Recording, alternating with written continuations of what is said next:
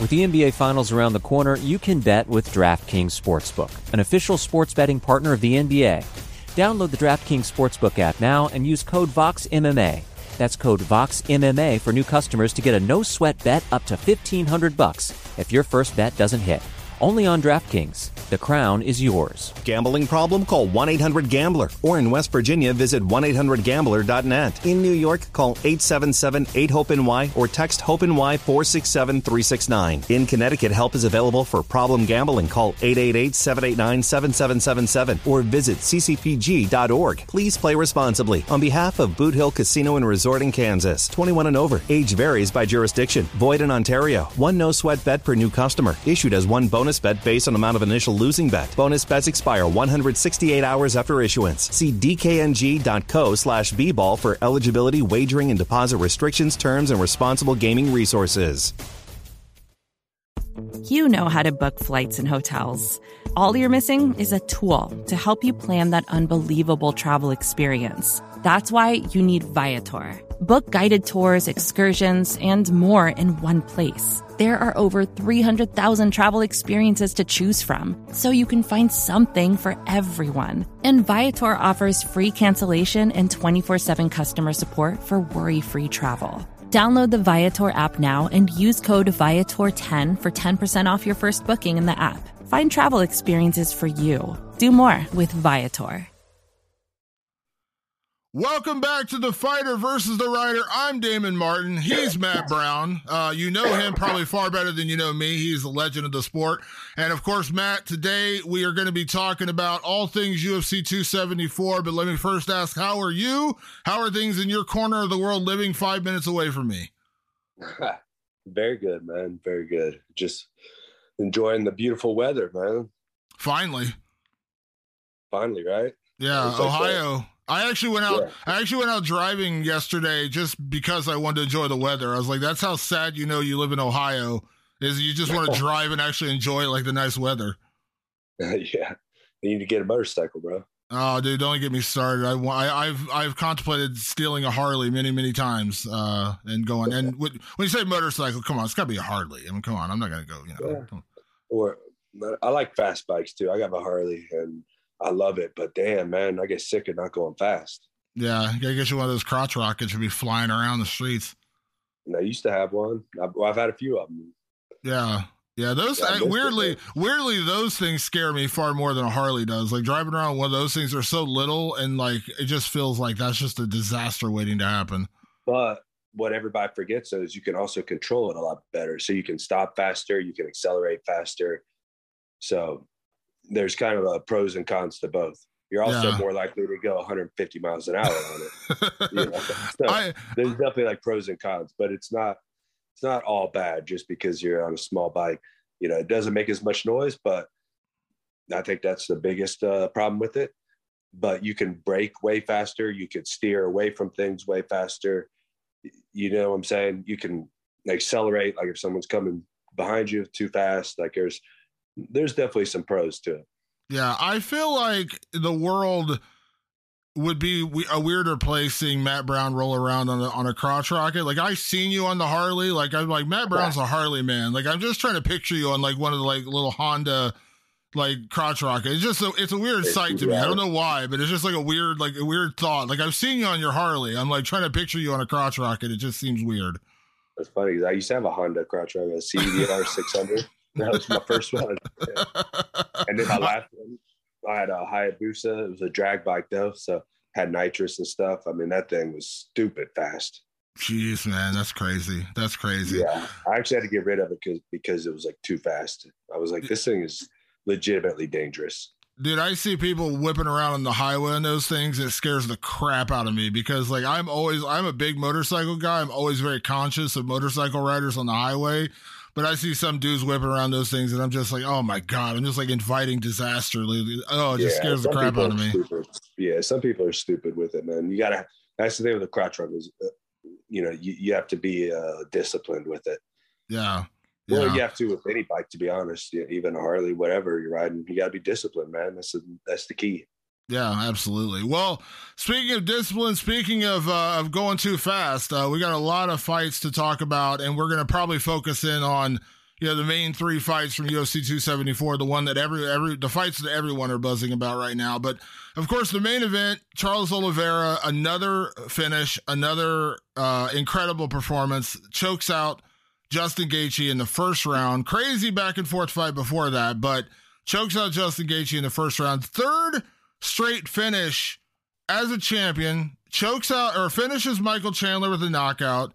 Chokes out Dustin Poirier, chokes out Justin Gaethje. But before we get to the victory, um, we got to talk about the controversy, which is Charles Oliveira missing weight by half a pound, stripped of the title. Now he's technically the number one contender rather than the champion. I put a, a post up on Saturday night, both on Twitter and Instagram, Matt, and I said, he doesn't have the title, but Charles Oliveira is the champion.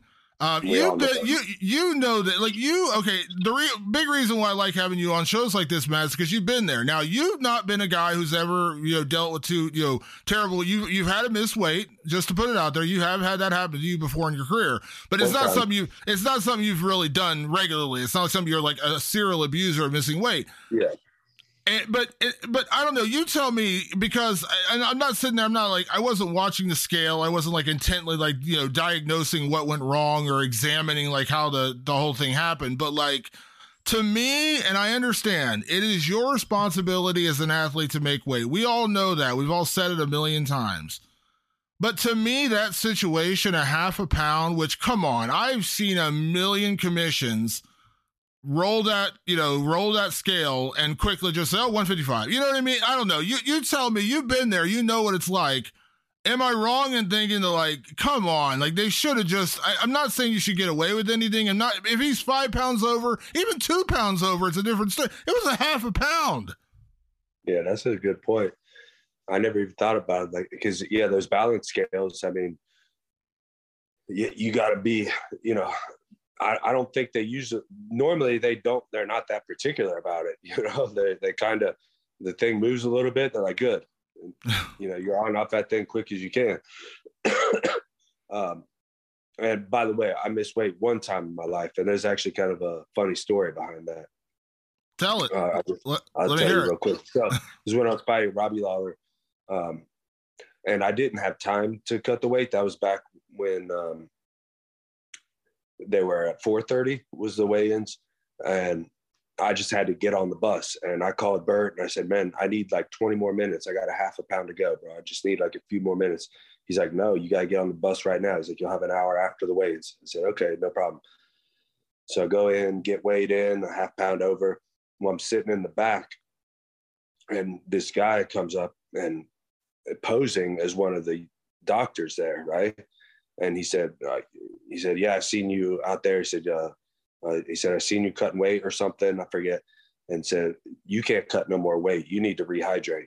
And I was like, well, okay, I guess if I have to, you know, if I, you're the doctor telling me, right? He's like, I'm not going to let you cut no more weight. So I started drinking water. Dana comes over like five minutes later and he goes, hey, did somebody just tell you not to cut weight? I said, yeah, some doctor. He goes, that dude's not a doctor. He's like, he's like, we don't know who that guy is. And I guess he had told somebody else that missed weight also. So anyway, so we get into the, uh, we meet with Dana in the back. And I said, uh, I said, you know, I can still go cut the weight, but, you know, I just put on extra like two or three pounds with this water. And he said, don't worry about it. We're not taking it twenty percent. Robbie was there. He was cool with it. And, uh, and that was that. That's wild. Did they so, ever figure out who that dude was? I have no idea. That was, you know, the last I heard of it, but Um, I guess he told, you know, me and at least one other person, a girl, I forget who it was. I'd have to see who, who was on the card, but that's wow. pretty crazy, right? That's wild. that, that is story. so wild. That is so crazy. yeah. yeah. Like that. And cause I, that's what I said. It's like the only time you ever had that happen. That's insane. Yeah. Yeah. And then, like I said, I would have made the weight. I just simply ran out of time. I would have went out and cut another half a pound, or uh, it might've been a pound. I don't remember, but I would have, you know, I'm a prof- professional, bro. I'm going to make the weight, guaranteed. I've never missed weight any other time in my life. So, um, yeah, there's no question about it. I would have made the weight. But with uh, Charles Oliveira, um, you probably know better than me. What's the story with the official scale versus the fighter scale thing? So the, the story is, is that apparently, you know, so for people that don't know, and, and Matt, you know this, but I'll just tell the story. when you're in the fighter hotel or the fighter workout area, there is an official scale in that room, and there's a giant sign. I think Bert Watson was the one who made it originally that said, these scales are calibrated, blah, blah, blah. Don't F with it. You know, it literally says that. There's a sign that says that. And I mentioned that on on Friday or Saturday, and they're like, oh, yeah, that's right. That's true. That actually is. Like, there's a big sign over the over the, over the thing that says, do not mess with this. It's been calibrated to match the commission scale. So apparently the, the rumor is uh, what Dana said, what Dana White said at the presser is that there were people messing with it because they were trying to figure out the people who weigh in with kilograms versus pounds, like whoever's coming in from Brazil or other countries where they're used to kilograms and not pounds. Someone messed with it, and that was what it was. And I talked to several people, and I know my colleague Jeremy Cruz spoke to several people who said that the weigh-in scale at the hotel or wherever you go back, you know, the backstage scale was different than the one out on stage by a pound or two. And I heard this, and this was not just Brazilians. I heard it from several other fighters on the card who said that they weighed one thing in the back and then they weighed different out front, which is not supposed to be the case. So that's also a problem. And and again, I'm not, I don't want to put all the, you know, all the blame on the, on the commission in Arizona, but Matt, you and I know Arizona is not an area that has a ton of big fights. You know what I mean? Like, are they used to doing this? Because I, I'm not saying that Andy Foster, who's incredible in California or Nevada or, you know, other commissions where they have fights all the time, I'm not saying they would let it slide. So I'm not making that, you know, I'm not making that accusation. They would just let this slide. But I wonder if, like, being a stickler about, like, that little scale balancing, you know, because, uh, come on, how many weigh-ins have you seen where a guy steps on the scale and they look at it for two seconds like, he's one fifty, you know what I mean? Like, they're not sitting there like, hold on, hold on, he might be point three over, you know? So it's like, point five, really? And I don't know. It, it, yeah, so it just seems really, I won't say suspect, but it just seems like a little overboard. Suspect. Yeah, it's a little suspect because it's pretty common that we're, at least me, I'll come in, you know, one seventy-one point one, one seventy-one point two. And I'm like, dude, it's a balance scale. It's going to be fine. It's, I think that's very common, at least for me. And, um, you know, because my, I always calibrate my personal scale, which is digital, to the uh, um, fighter scale at the hotel, right? You, you get on and off, you know, switch from one to the other. Have your friends switch one to the other, your corner guys, and you do it multiple times throughout the week. You're checking it against it all the time. So, you know, you know that your scale is exactly where you want it to be. And you know exactly, you know, how far off it is.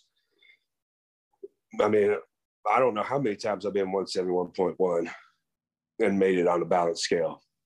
Yeah. So, you know, and that's, you know, so now, you, you know, that's point four pounds. You know, difference. So it's, I don't know. I, that's, that's a strange thing, man. That's a very strange thing. And I, I don't, it's hard to comment on it, right? Cause I, I don't know what the, what the deal is there, but it sucks that Charles Oliveira was stripped for all that, right? He was stripped of his title. I assume he loses some money off of that.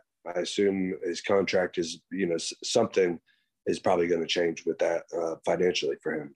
Yeah, and the worst part is, I think the worst part to me is, is that watching him go out there and then go out and submit Justin Gaethje, and Justin Gaethje put on the Justin Gaethje performance, knocked him down twice, was throwing yeah. the leg kicks, looking good.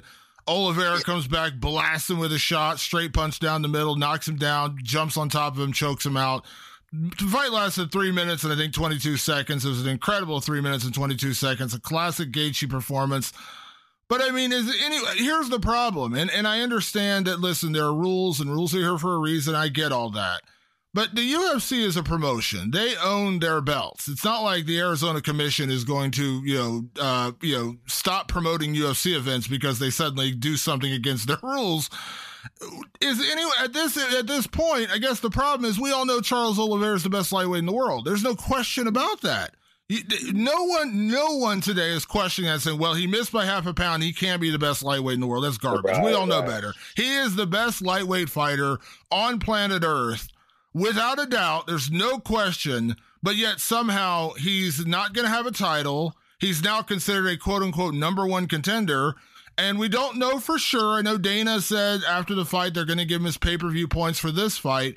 But will he get all those kind of considerations for the next one? Because that's a lot of money he's leaving on the table. He is the best guy in the world. It's garbage to me that he just, he's the best guy in the world, but we can't call him champion. That's, that's ridiculous. Yet he doesn't get another belt to hang on his wall. You know, yeah, that's, I agree, man.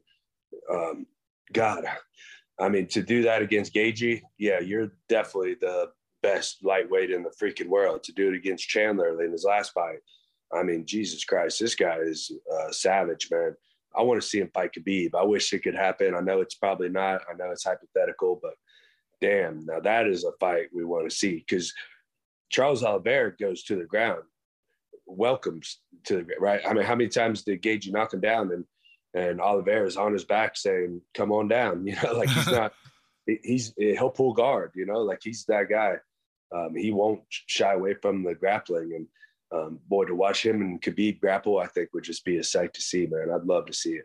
Yeah, well, we might see the other one, which is Islam Makhachev may get yeah. the next title shot. And I listen, I I talked to um Michael Chandler before the fight. We were talking because for the longest time he wanted to fight Khabib because, of course, Michael Chandler has an incredible wrestling background, and he's always been like, I wanted to see how Khabib would do against a guy like me who has that, you know, all-American wrestling, which, again, it would be an intriguing matchup. It never happened. Yeah. And I said, you know, what about Islam? And he's like, I, I have to admit, I wouldn't get as excited to fight Islam because he's not Khabib. He doesn't have that mystique, that aura about him the way Khabib yeah. did.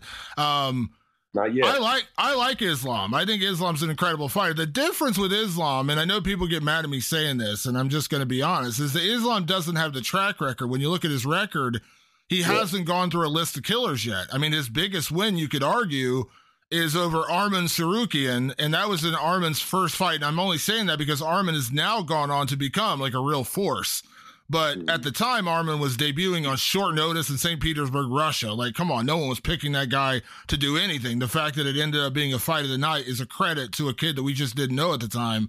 But then, you know, I mean, beating Dan Hooker, I like Dan Hooker, but Dan Hooker's lost like eight fights in a row now. Like, I, I'm just saying, like, I want to see... I, that's why I wanted to see the Dariush fight. I wanted to see Dariush yeah, against Makhachev. Right. Then you know.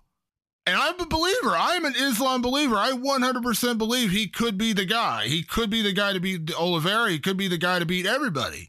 But I just want to see him get there naturally through progression, which is beating another top-ranked guy. Either way, though... That's that's the closest he's going to get to Khabib at this point is is is Makhachev, and as yeah. much as I like Makhachev, I I don't know I I just I picked I picked him to lose to Poirier, I picked him to lose to Chandler, and I picked him to lose to Gaethje. I can't keep picking against Charles Oliveira because my God, this guy just yeah. keeps proving me wrong. Well, I think we a lot of people had the same thing. Uh, I think I think it was Chandler that was talking about saying he's a quitter, like he has shown that he'll quit. And he has proved everybody wrong in that aspect, right? Over the past few fights, he has proven he is not a quitter. Whatever happened early in his career happened, and he's over that, whether it was mental, physical, emotional, whatever it was. He's over that shit. He's a new Charles Oliveira, and this guy is the champion, and he's got the target on his back now. And this is the guy who just puts on amazing fights too, right? I mean, just watching him fight is just exciting to watch, and he's just proven everybody wrong, man. It, what a, I mean, he's just an exciting guy, and um, I love his style personally. Oh, I, I mean, I put this on Twitter over the weekend: eleven fight win streak, ten finishes. One guy, Tony Ferguson, got him to a decision, and that's only because Tony was willing to sacrifice his body in like two different submissions where it looked like Oliveira was going to take a limb home with him. Mm-hmm. Uh, did he survive? ten finishes in eleven fights, and he's good. I mean, he's fighting good guys. Like, he went out there and just, he walked through Jim Miller. Jim Miller is a, a legend. He walked through that fight. He finishes Poirier, finishes Gaethje, finishes Chandler. I mean, good Lord. I mean, the, the resume this guy's putting together. Listen, I know we all, we're all guilty. At least I'm guilty in the media. We all love talking about, oh, suddenly he's the GOAT. He's the greatest. Listen, if Charles Oliveira can go out there and beat, I'll say Makhachev or Dariush, they're the two top guys in the division. If he goes out there and beats one or both of those guys, listen, you will not find a bigger Khabib Nurmagomedov fan on planet Earth. I am that guy. I am. I've been banging the Khabib drum for years. I love the dude, uh, personally and professionally. Incredible guy. He is the greatest right now. But are you going to tell me that if Charles goes out there and beats Makhachev and beats Dariush, he's at least not in that conversation? I know he's not undefeated. He'll never be undefeated. We all know that. But the run he's on right now, the competition, he's just, I mean, he's beat, he's not beating them. He's finishing them. You're going to tell me he doesn't at least enter that conversation. So you have Khabib as the greatest? Lightweight. Greatest lightweight. Okay, okay. You sound yeah. just lightweight. No, enough. no, great, great, not greatest of all time ever. I'm saying in the lightweight division, yeah, Khabib is number one. So. No, no. Yeah, I didn't think so. Okay, so, yeah, I'm right there with you on that, man. He's he, he might have already surpassed them. He's at least in the conversation right now, right? Yeah. I mean, you got to, you got to, you know, there's a debate there at this point, but I don't know if Islam is the guy to get him into that conversation. Maybe. I don't know. I mean, like you said, he doesn't have the track record yet. Yeah. He's done all the right things so far to get to where he's at, but we got to see where, where he goes from here. Yeah. I still, I, I, I still, and I know it sucks with timing and everything because Oliveira, you know, fought now in May and, you know, he may be out till like towards the end, latter part of the year. Cause champions typically only fight, you know, once or twice a year. And everyone's saying October in Abu Dhabi with, with Makhachev, which me personally, I don't think he should do it. I mean, I don't, he just fought Gaethje in his, essentially his hometown. Why would he travel to Abu Dhabi to fight and give Makhachev that advantage of being in his, like an area where he's an extremely popular fighter? I mean, I'm not saying they have to go to Brazil, but like do it in Vegas, do it in California, do it somewhere else. Um, But I, I really want to see Makhachev and Dariush. I, and to me, because that way it would, because Dariush is on a seven-fight win streak. He's got four finishes. You know, he has the dominant win over Tony Ferguson, which to me is a better win than anything that Islam has on his record currently. And that's not a knock on Islam. I'm just speaking facts. Um, yeah, I'm right there with you on that. I think Dariush and Makhachev, hopefully they can fight, you know, if they can fight August, September, and then the winner gets Charles, you know, like that. Again, I, I don't have a problem if they book Islam and, and Oliveira. I get the attraction to that, but me personally, I just want, I want Islam to get one more good win. Dariush should be that one good win and then move into the title fight. And I know it's unfortunate that Dariush got injured and he couldn't fight in February, whenever it was, March, whatever it was. I get all that. I understand that's not Islam's fault, but I'd still like my lasting impression going into an Oliveira fight, not to be Islam versus Bobby Green. I mean, that's just, I just don't like, that would be the last impression that Islam made to get Charles. And I just, I feel like you got to do more than that. I, I, maybe I'm wrong, but I feel like you got to do more than that. I feel you on that with Bobby Green on short notice too. Yeah. Bobby Green on, a, on literally a week's notice. Yeah. Yeah. Very short notice. So yeah, I, I, I'm right there with you. I agree on everything. Um, There's some great matchups coming, man. That's it's exciting division, that's for sure. But you know, I got Charles now. What maybe he's got to be top three pound for pound now, right? Oh where, yeah, where, I mean, where, where do you got him at? I mean, he's got to be who's number one? Probably still John Jones, maybe. Uh, well, I'm t- I I put I take John Jones out right now because he hasn't fought in two years. So I put, and that's just based on that. So I put Usman number one. Uh, Adesanya two, and probably Oliveira three would be my top three right now. Probably in that okay. right in that range, you know. Yeah, and I got Adesanya and Usman kind of back and forth for number one. So it's, yeah, yeah. I think it. Yeah. I think it comes down. It, you know, it's it's it's dominance and it's and it's wins, but it's also level of competition. I think welterweight and lightweight, in my opinion, and people can disagree with me, I think welterweight and lightweight have the two toughest divisions. You know what I mean? I, I and yeah. I, I love featherweight. I think bantamweight's incredible right now, but I think in terms of longevity, what we've seen throughout the history of the sport, welterweight's always been deep and really. I mean, that's how George Saint Pierre got to be who he is, is because he had to go through killers. Um, yeah. And lightweight has always been that way. So I, I what Usman has done, I can't take that away from him. When you look at the guys he's beaten, the streak he's on, never been beaten in the U F C. Uh, he's there. Adesanya, yes, he has the one loss to Jan, but that was up a weight class, but he's been dominant, completely dominant middleweight, and and he's undefeated at middleweight in the U F C. And Charles is right there, in my opinion. And, and I listen, I wouldn't have an argument if you put Charles number two. I still, I'd have a hard time jumping him over Usman because Usman's done nothing wrong to make you believe. And listen, say what you will about Colby Covington being, you know, insane or whatever else you want to say about the guy. He's a really, really good fighter, and Usman's beaten him twice. So, you know. Yeah, and the pound for pound is always a tough uh, debate, it, tough. You know, it, it's kind of, it's all hypothetical, so it kind of goes all over the place anyway, but. It's a discussion. But, it's not real. I mean, yeah, let's be honest. It's not exactly. real. It's just, it's fun to talk about. Exactly. And so, yeah, I got Charles right up there, man. I can't wait to see uh, what's next for him. I'm right there with you. I think uh, uh, Islam and Dariush should fight. And whoever comes out of that on top is absolutely deserving of a title at that point. Yeah, I agree. Speaking of the lightweight division, we also had one of the craziest knockouts in U F C history on Saturday night, and that was Michael Chandler with a front kick to Tony Ferguson. Absolutely shut his lights off. And uh, there's been, like, alternative angles have been making it online, which, I mean, oh, it's... We're this close to crowning an N B A champ, and with the action heating up on the court, it's even hotter at DraftKings Sportsbook, an official sports betting partner of the N B A. Download the DraftKings Sportsbook app now and use code VOXMMA. That's code VOXMMA for new customers to get a no-sweat bet up to fifteen hundred bucks if your first bet doesn't hit. Only on DraftKings. The crown is yours.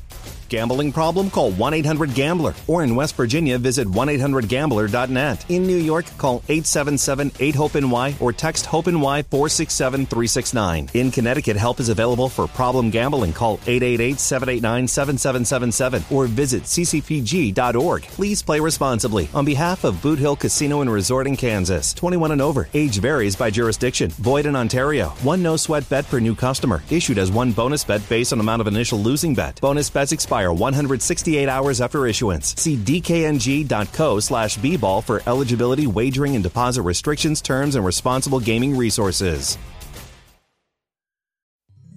Support for this show comes from Atlassian. Atlassian software like Jira, Confluence, and Loom help power global collaboration for all teams so they can accomplish everything that's impossible alone. Because individually, we're great. But together, we're so much better. That's why millions of teams around the world, including seventy-five percent of the Fortune five hundred, trust Atlassian software for everything from space exploration and green energy to delivering pizzas and podcasts. Whether you're a team of two, two hundred, or two million, or whether your team is around the corner or on another continent altogether, Atlassian software is built to help keep you all on the same page from start to finish. That way, every one of your teams, from engineering and I T to marketing, H R and legal, can stay connected and move together as one towards shared company-wide goals. Learn how to unleash the potential of your team at Atlassian dot com. That's A T L A S S I A N dot com. Atlassian. Brutal. I mean, you've you've knocked out. I mean, I'm not gonna sit here and make you rank your knockouts, Matt, because you got a lot of them, obviously, some of the most in U F C history. I think a lot of people always remember the Diego one, you know, when you clubbed him and he went face first. That was such a rough knockout. You've had those kind of knockouts.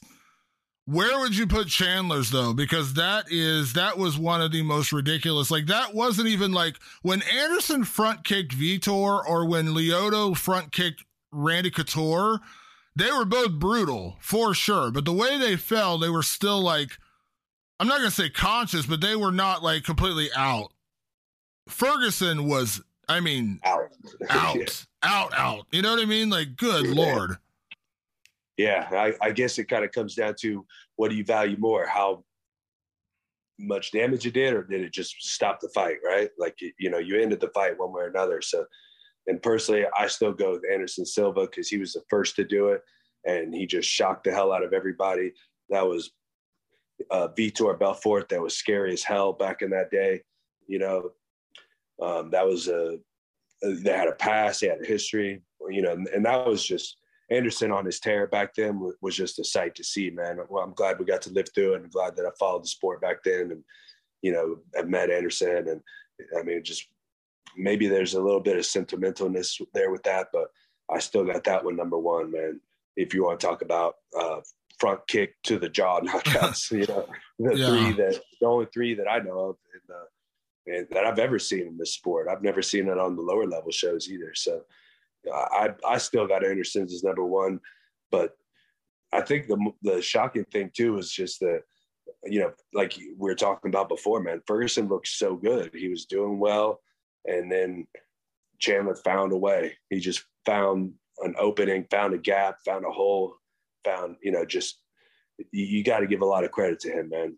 You know, he, he's, he's a, a tough guy, but he just found a way. And, yeah. I, and I love that. Weirdly, and I said this before we started recording, I'll say it again now, in a weird way, because a lot of people are wondering what, you know, what does Tony Ferguson have left? You know, he's lost three in a row. He lost to Gaethje, he lost to Dariush, lost to Oliveira. Uh, you know, lost the decision, two of them. And then, of course, he had the kind of wild, crazy fight where he eventually got finished by Gaethje. But even that, he didn't get, like, knocked out. He got, you know, just overwhelmed, and they just waved it off, which I had no problem with that stoppage. He was definitely, you know, he was taking a lot of damage at that point. Um, I had questions. I was like, you know what? Tony lost to three of the best guys in the world. There's no shame in that. But his last two weren't close. Yeah, he got dominated by Oliveira, and he got dominated by Dariush. Neither one of those fights were competitive in the least. We're talking like thirty twenty-six. You know what I mean? Was not. So I had my questions, like, is Tony still able to go with the best guys in the world? I didn't think Tony was done. I wasn't sitting there being, you know, lunatic and saying the guy was done. I was saying, I don't know that Tony will ever be a top five guy again. Weirdly, and people are going to probably think you're, I'm insane. Weirdly, I have more faith in Tony Ferguson coming out of this fight than I did out of the Dariush fight, because the Dariush fight, he was never in.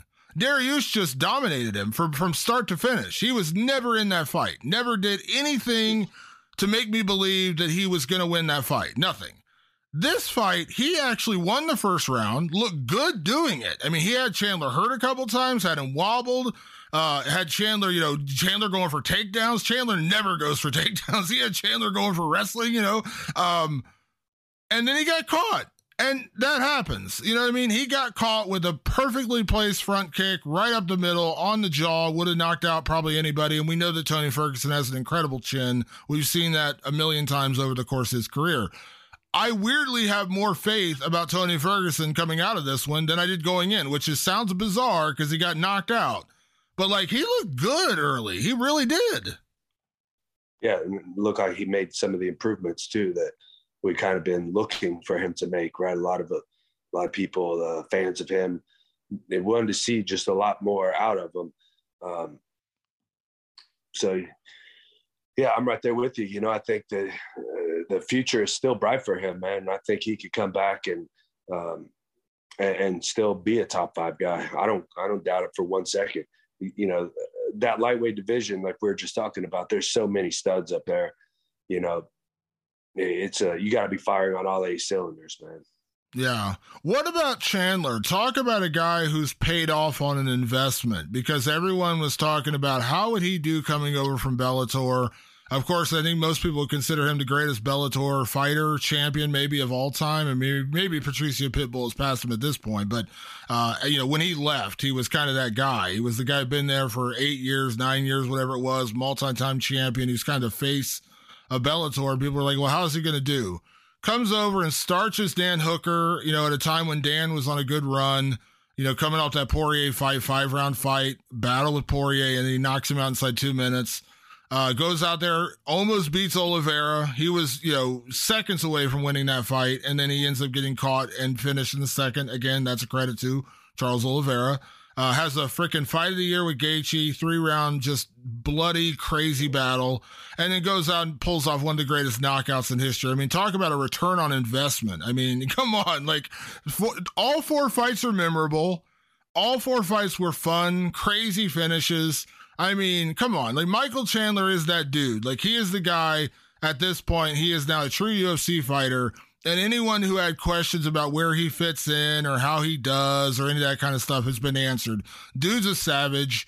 He's going to put on fun fights every time. I don't know if he'll be champion. He came closer to beating Oliveira than I think anybody else recently, even though I think Gus, you know, Justin had two knockdowns, but I still don't feel like Gaethje was closer to a finish than Chandler was in that first fight.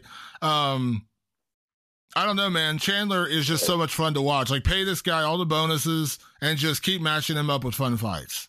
Absolutely. And he's got one of the best promos, promo guys in the sport. Dude. Like, he's one of the best promo guys. Like, he had me very fired up after that, after the fight. And, man, watching that promo, I was like, damn, bro, like, I want to see this guy fight more now. Yeah. And I don't, I don't, I'm not the guy to fall into that kind of a hype when they, they talk after. Uh, the interview after, man, doesn't really do much for me most of the time, but boy, he he lit a fuse right there, man. Um, do we all agree that Chandler Connor is the fight to make? I mean, I think that's. I mean, come oh, on, yeah, fuck yeah. Who I, wouldn't I would watch that? It. Yeah, dude. Yeah, and just the, the Chandler's the perfect guy for the lead up. You know, the, with with the way they talk and stuff. Um, Yeah, just both their styles match up so well. Boy, yeah, that's that's the fight to make. If Connor comes back, I mean, is he coming back? You think? I mean, I mean, he, I mean, I think he is. I, I don't, I don't think he would allow himself to go out with that being the last image we see of him on the ground holding his leg. You know what I mean? I don't yeah. think he ever allowed. Like, I don't know that he'll. I don't know that Connor will ever be Connor again. Meaning, like, I don't know if he'll ever be a real contender, because I don't like, listen, I, you, again, I, you know, we've talked about Connor on this podcast and our past podcasts. I've always been a Connor guy, but I don't know that Connor beats Oliveira. I don't know that Connor, Connor, I, I think Makhachev is the worst matchup. Uh, Dariush probably right in the same boat. If Dariush fights him the way that Dariush can fight, um, you know, Gaethje, maybe Gaethje, because Gaethje does like to get involved in wars, and Connor does have a, you know, a laser beam for a light left hand. Um, but yeah, like, I don't know that Connor will ever be a champion again, but come on, him and Chandler. But personally, I'd like to see uh, Connor come back and fight Ferguson. I mean, you know, Connor's coming off a loss, Ferguson's coming off a loss. If if Connor's all that, then it's a uh, you know, if he is all that, then it, it should be a very winnable fight for him. Um, but Ferguson's not an easy matchup for anyone, right? Like, I don't care who you are, anybody in the world, it's going to be a tough fight. And that's another one where the lead up would be uh, just a blast to watch, man. And, you know, and that's, anytime you talk about Connor, I think that has to be in the conversation, right? You need the right guy that's going to talk, like, him against Dariush, for instance, or against Islam, it isn't quite as interesting. You right. know, like when Connor fought Khabib, it was not as interesting. Um, you know, Connor trying to stir up the pot, and the guy's just not reacting. You know, you know, he's just being real about everything. And uh, so, but the the right guys with like a Chandler or a Ferguson, either one of those would be great matchups. And I love the lead up, man. I love watching. Especially Connor, he he's one of the best ever to do it. So I love when the right guy is across from him, uh, you know, talking back and uh, and making it even more interesting, getting some emotional involvement in it. Yeah, I wouldn't be opposed to Connor and Gaethje either. I know they don't like each other. Yeah, Gaethje yeah. hates Connor. I think that would be a really fun one. And and yeah. Gaethje's kind of in that in that Poirier situation now, where he's fought for the title twice.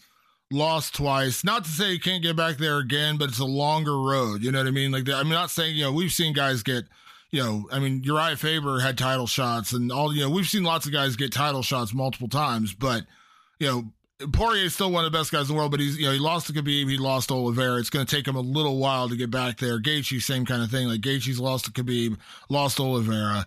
I mean, we could see Gaethje and Poirier again. That was an incredible fight the first time around, but Gaethje Connor would be fun too. Like, there's a rivalry there. They don't like each other. You know, Connor was taking shots at Gaethje after the fight. Um, that's a fun one. But just selfishly, just because I'd, I'd like Michael Chandler to like get a renegotiation, get pay-per-view points, you know, get a huge payday to go in there and fight Connor. Because again, you know, the, the red panty night is a real thing. If you get the red panty night, you get the pay-per-view points. I'd like to see that for Chandler. Cause like, come on, four fights in the U F C, every fight's been memorable, and you know that would be fun. You know that would be a fun fight. Like, that's kind of my thing. Like, if he's not going to get a title shot, um, you know, and, and he just fought Gaethje. I know they put on a fight of the year. They could run that back. And I, I don't mind Chandler and Poirier. They've talked about that as well. I'd be fine with that too, but come on, Chandler Connor would just be fun. I agree. I agree, man. But there's just a lot of matchups out there for Conor, man. I want to see him. Conor but against, I, I mean, Conor against anybody. You know what I mean? Like Conor against yeah, anybody's exactly. going to be fun. But again, it's, it comes down to who's going to give the best lead up to the fight too, right? Like all these matchups, again, like Gaethje's probably not going to give as good of a, a lead up, I don't think. But like Chandler, Ferguson, those guys are just going to make the the whole every press conference is going to be something new, something exciting. They're going to come back with uh, uh, better comebacks, you know. And that's not knocking on Gaethje. I mean, he's a he's a warrior, and you know he speaks his mind, you know. Um, but when you're talking about Conor, like that's a part, that's one of the aspects of uh, a Conor fight, right? Is the shit talk. Yeah, one hundred percent. I mean, he makes it a show. I mean, that's kind of the Conor thing. He makes yeah. it a, he he doesn't make it a fight. He makes it a fight, but he makes it a show. You know, he makes it a – you want to be there for the press conference. You want to be there for the weigh-in. Yeah. You want to be there for, you know, all that, and that's what Conor does. Um, he makes it a show. Um, real quick before we get out of here, Matt, we, you notice the one thing we haven't talked about yet was the title fight, the other title fight on the card, which was Carlos Esparza becoming a two-time champion with a win over Rose Namajunas in, uh, let's just say, less than rewatchable fight.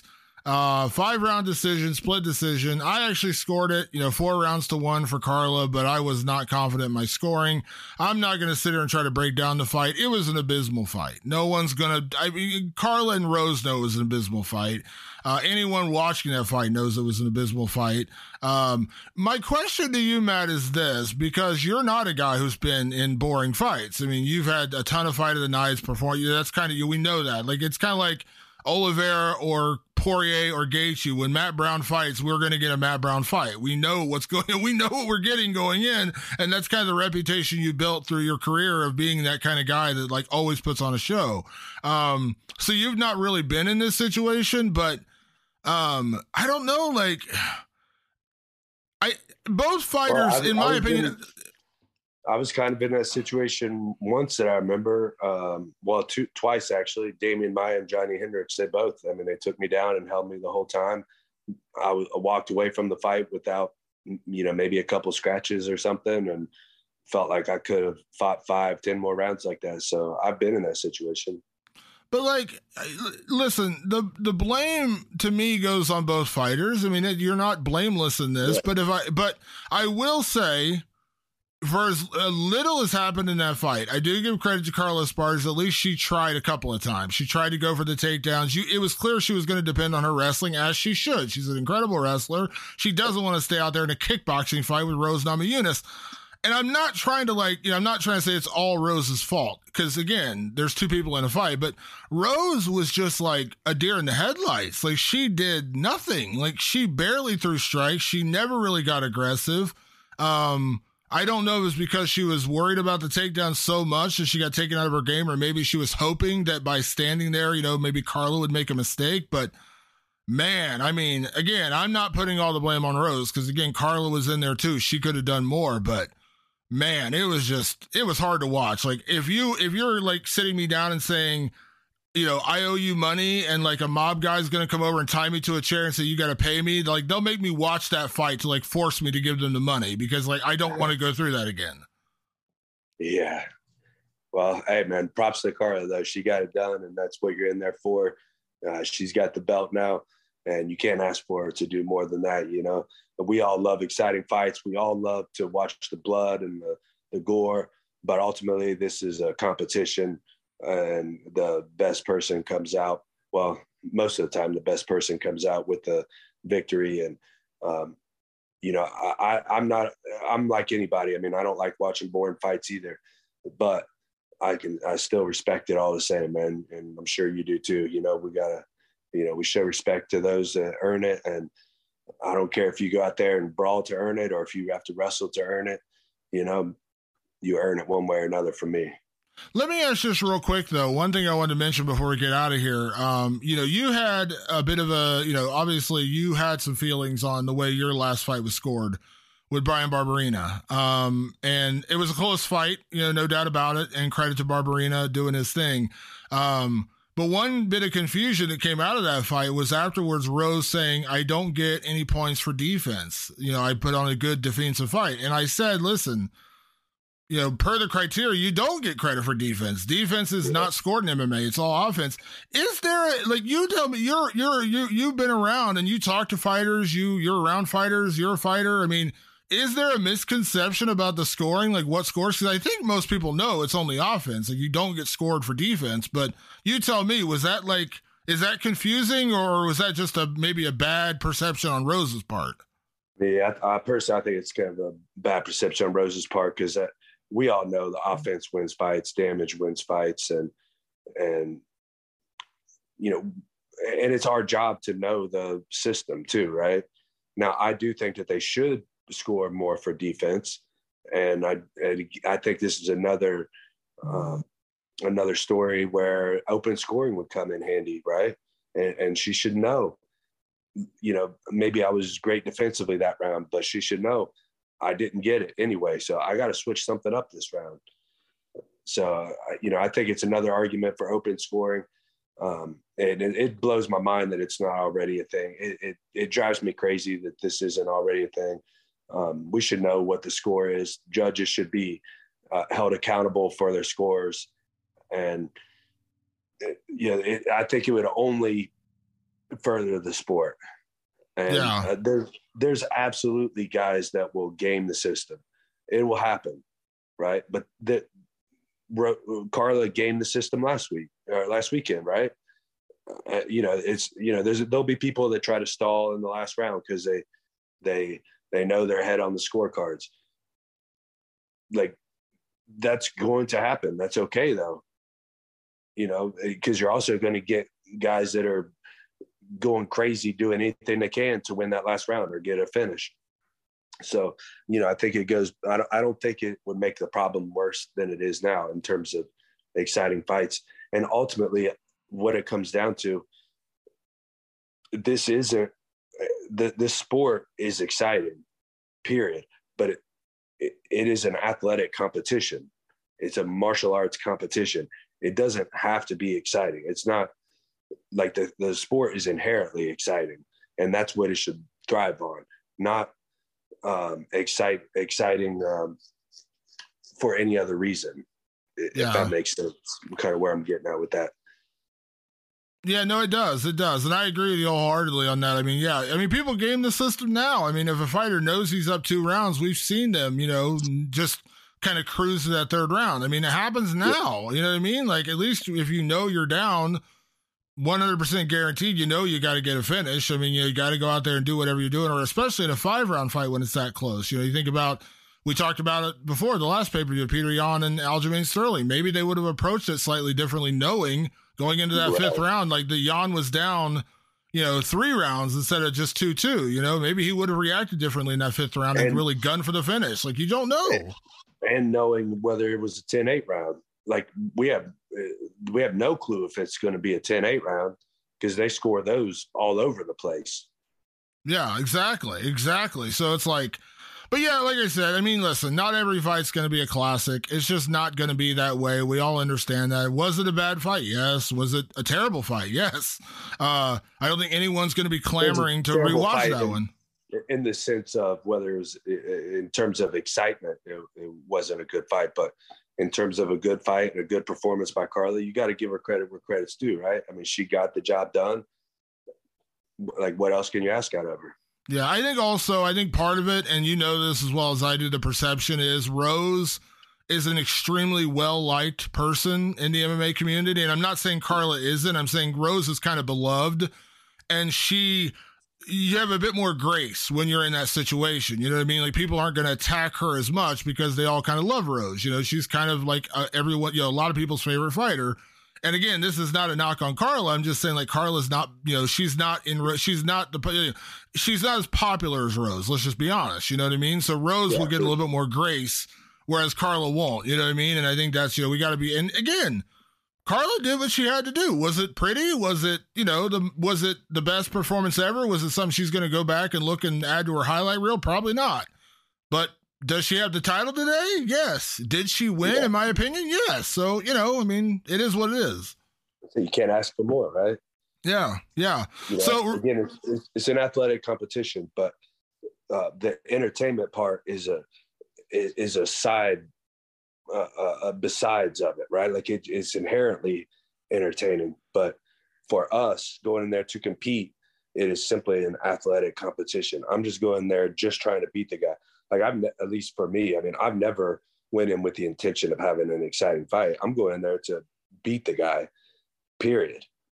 My, wow. my fights just happen to be exciting because of my, my style. And usually they try to match me up with someone that, you know, will, will kind of feed into that. And, um, but I, I think very few fighters are, are going in thinking, dude, I'm going to, I'm going to, you know, these guys used to try to clamor for fight of the night. And I always thought that was foolish, right? I'm like, why are you trying to get fight of the night? That means it was back and forth. That means you got yeah. beat up and you beat him up. Like, I want knockout of the night, you know?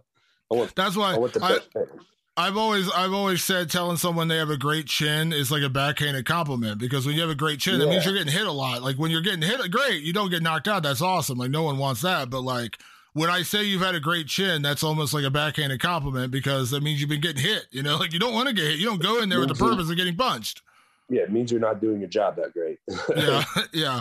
Uh, real quick, Matt, before I let you go, uh, it was, I, I, you know, it was so cool that on the matchmaking board they we just announced your next fight. Uh, it's really cool that they made that. Uh, pub- they, everyone's freaking out about all these fights, and like half of them aren't happening. It's hilarious. Like, everyone's freaking out that they got to look at the U F C's matchmaking board.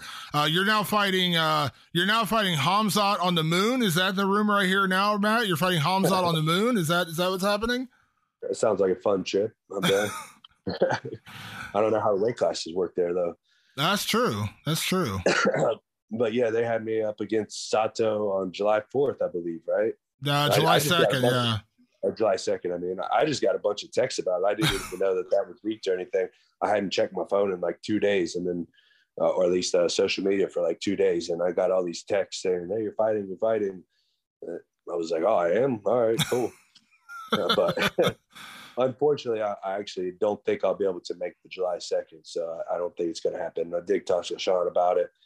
Um, and they made me an offer, but um, I'm trying to make it work, trying to get back in there as soon as possible. But I got a lot of things going on right now. Um, and it's not looking so hot, unfortunately. I think we got to remember also it's it's we're already in the middle of May. You know, we're basically in the middle of May now. That's essentially, you know, six weeks away from now is, is July second. Less than that, actually. It's about five weeks away. You know what I mean? That's a not to say that, you know, you haven't taken shorter notice fights and things like that, but we got to remember when you say July, it's not just July. It's July second, and we're now here in the middle of May. You know, that's literally five weeks away. Well, basically five weeks if you count fight week. You know what I mean? So that's a pretty quick time from now to fight. You know what I mean?